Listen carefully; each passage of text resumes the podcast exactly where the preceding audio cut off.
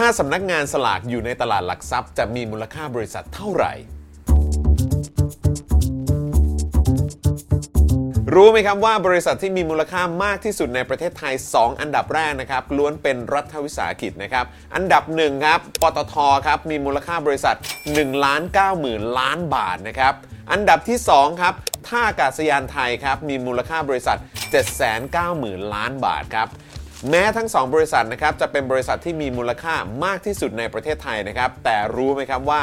องค์กรรัฐวิสาหกิจที่ส่งรายได้เข้ารัฐบาลมากที่สุด กลับเป็นสำนักงานสลากกินแบ่งรัฐบาลครับแล้วเคยสงสัยไหมครับว่า ถ้าสำนักงานสลากจดทะเบียนเข้าตลาดหลักทรัพย์จะมีมูลค่าเท่าไหร่ วันนี้ผมจอห์นวินยูนะครับจะมาเล่าให้คุณฟังครับ ขอขอบคุณข้อมูลจากลงทุนแมนนะครับ และถ้าใครอยากจะอ่านคอนเทนต์ดีๆ บทความและข่าวสารที่น่าสนใจมากมายนะครับ ก็สามารถไปตามอ่านกันได้ที่แอป Blockdit นะครับแต่ก่อนอื่นนะครับ ถ้าใครอยากจะสนับสนุน The Business นะครับ ให้ผลิตคอนเทนต์ที่น่าสนใจอย่างนี้นะครับ คุณก็สามารถสนับสนุนเรานะครับ ได้ทาง YouTube ครับผมนะฮะกับการเป็น YouTube Membership นั่นเองนะครับ เพียงแค่กดที่ปุ่มจอยหรือสมัครที่อยู่ใต้คลิปนี้นะครับ และคุณนะครับยังสามารถสนับสนุนเรานะครับผ่านทางบัญชีธนาคารที่ขึ้นอยู่ตรงนี้เลยนะครับ ข้อมูลจากศูนย์ศึกษาปัญหาการพนันนะครับ มีการประมาณการว่าคนไทยที่เล่นสลากกินแบ่งรัฐบาลเนี่ยนะครับมีจำนวนกว่า 21.4 ล้านคนครับ คิดเป็น 1 ใน 3 ของประชากรทั้งหมดในประเทศไทยเลยนะครับด้วยจำนวนผู้เล่นที่มากขนาดนี้นะครับ แล้วเราสงสัยไหมครับว่าสำนักงานสลากกินแบ่งรัฐบาลมีรายได้เท่าไหร่ครับ ปี 2560 นะครับ รายได้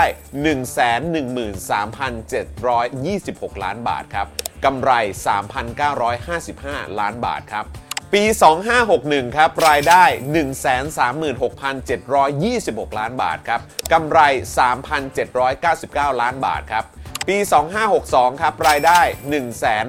154,880 ล้านบาทนะครับ กำไร 6,037 ล้านบาทครับ โดยในปี 2561 นะครับ บริษัทมีค่าใช้จ่ายพิเศษจากการถูกฟ้องร้องมูลค่า 1,476 ล้านบาทครับ หากเรานะครับบวกกลับรายการดังกล่าวเนี่ยนะครับ จะเห็นได้ว่าแนวโน้มรายได้และกำไรกำลังอยู่ในทิศทางที่เติบโตขึ้นทุกปีครับ รายได้เติบโตเฉลี่ย 17%กำไรเติบโตเฉลี่ย 24%ครับ ทีนี้นะครับหากเราลองนำกำไรของสำนักงานสลากกินแบ่งรัฐบาลมาคูณกับ PE ของรัฐวิสาหกิจนะครับที่จดทะเบียนอยู่ในตลาดหลักทรัพย์ เพื่อคำนวณเป็นมูลค่าบริษัท PE 17.6 เท่านะครับอ้างอิงจากปตทนะครับสำนักงานสลากกินแบ่งรัฐบาลจะมีมูลค่าบริษัท 16,251 ล้านบาทครับ PE 35.7 เท่านะครับ อ้างอิงจากท่าอากาศยานไทย สำนักงานสลากกินแบ่งรัฐบาลจะมีมูลค่าบริษัท 215,521 ล้านบาทครับ ยังไงก็ตามนะครับกำไรที่นำมาใช้ข้างต้นนี้นะครับ ก็คือกำไรหลังจากหักรายได้ที่นำส่งเข้ารัฐไปแล้วนะครับ ซึ่งในปีที่ผ่านมาเนี่ยนะครับสำนักงานสลากกินแบ่งรัฐบาลมีต้นทุน การจำหน่ายสลากที่จัดสรรเป็นรายได้แผ่นดินมูลค่า34,960 ล้านบาทครับ หมายความว่าจริง ๆ แล้วนะครับ องค์กรแห่งนี้มีกำไรมากกว่านั้นมากครับ ถ้าสมมุตินะครับให้บริษัทนี้จดทะเบียนอยู่ในตลาดหลักทรัพย์นะครับโดยเปลี่ยนรูปแบบให้เป็นการจ่ายเงินให้รัฐผ่านเงินปันผลนะครับและภาษีเงินได้นิติบุคคลร้อยละ 20นะครับเหมือนบริษัททั่วไปสำนักงานสลากกินแบ่งรัฐบาลจะมีกำไรบรรทัดสุดท้ายนะครับเพิ่มเป็น 32,798 ล้านบาทครับ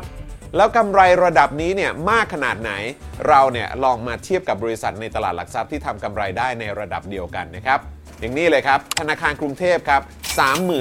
35,816 ล้านบาท ธนาคารกรุงศรีอยุธยา 32,749 ล้านบาท ปูนซีเมนไทยครับ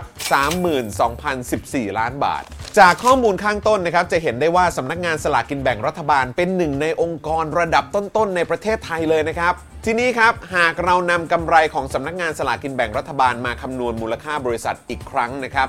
PE 17.6 เท่า อ้างอิงจากปตทสำนักงานสลากกินแบ่งรัฐบาลจะมีมูลค่าบริษัท 577,245 ล้านบาทครับ PE 35.7 เท่านะครับ อ้างอิงจากท่าอากาศยานไทย สำนักงานสลากกินแบ่งรัฐบาล จะมีมูลค่าบริษัท 1 1 7 8 8 9 ล้านบาทครับ ซึ่งมูลค่าบริษัทดังกล่าวนะครับ จะมากกว่าปตท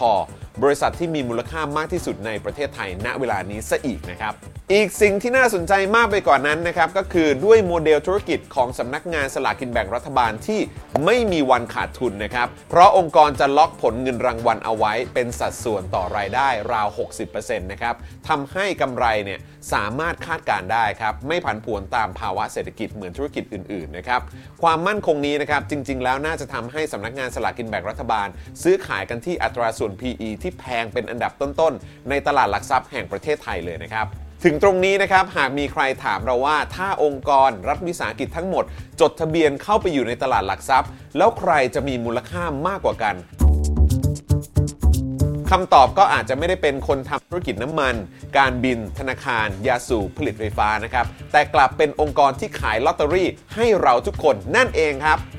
ขอขอบคุณข้อมูลจากลงทุนแมนนะครับ และถ้าใครอยากจะอ่านคอนเทนต์ดีๆ บทความและข่าวสารที่น่าสนใจมากมายนะครับ ก็สามารถไปตามอ่านกันได้ที่แอป Blockdit นะครับและสุดท้ายนี้นะครับ ใครอยากจะสนับสนุน The Business ให้ผลิตคอนเทนต์ทางธุรกิจที่น่าสนใจอย่างนี้นะครับ คุณก็สามารถสนับสนุนเราได้ทาง YouTube Membership นั่นเองนะครับ เพียงกดที่ปุ่มจอยหรือสมัครนะครับ ข้างปุ่ม subscribe ที่อยู่ใต้คลิปนี้ครับ หรือคุณนะครับยังสามารถสนับสนุนเรานะครับได้ผ่านทางบัญชีธนาคารที่ขึ้นอยู่ตรงนี้เลยนะครับ